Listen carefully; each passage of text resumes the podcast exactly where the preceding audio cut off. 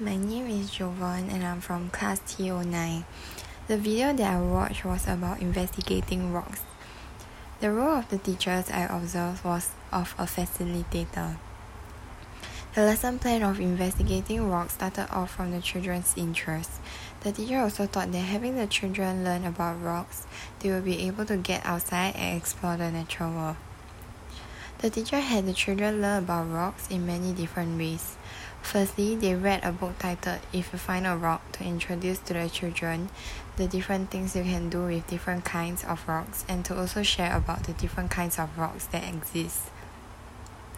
The next activity of rock breaking facilitated the children's learning as they were asked open ended questions such as What do you think we will find inside the rock? and what kind of tools do we use to open the rock?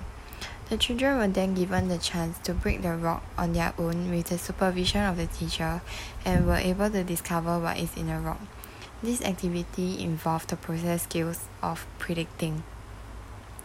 During the next activity of rock tower, the teacher brought in different kinds of rocks and asked open-ended questions such as why do you think it fell over when the children were stacking the rocks in order to help them think.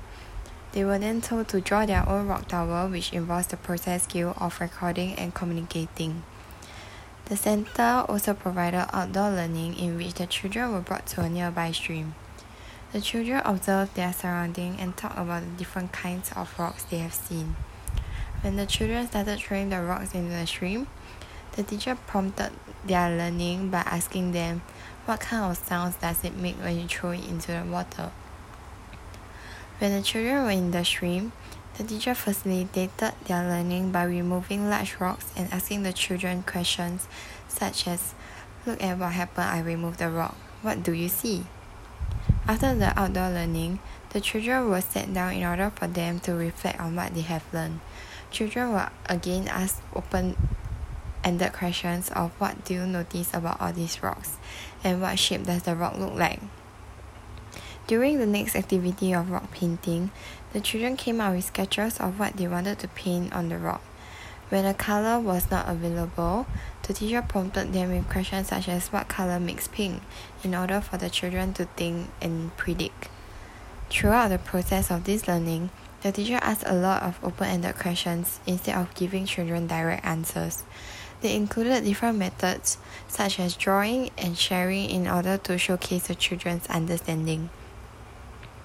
One key learning point after watching the video is that as educators, it is important to allow and give opportunities for the children to learn through their own experience and investigations. One question about inquiry based learning that I have would be that when is the appropriate time for us to involve the three levels of inquiry for the children? For example, how do we know when we should use structured inquiry and when to involve open inquiry? With that, I have come to the end of my podcast. Thank you.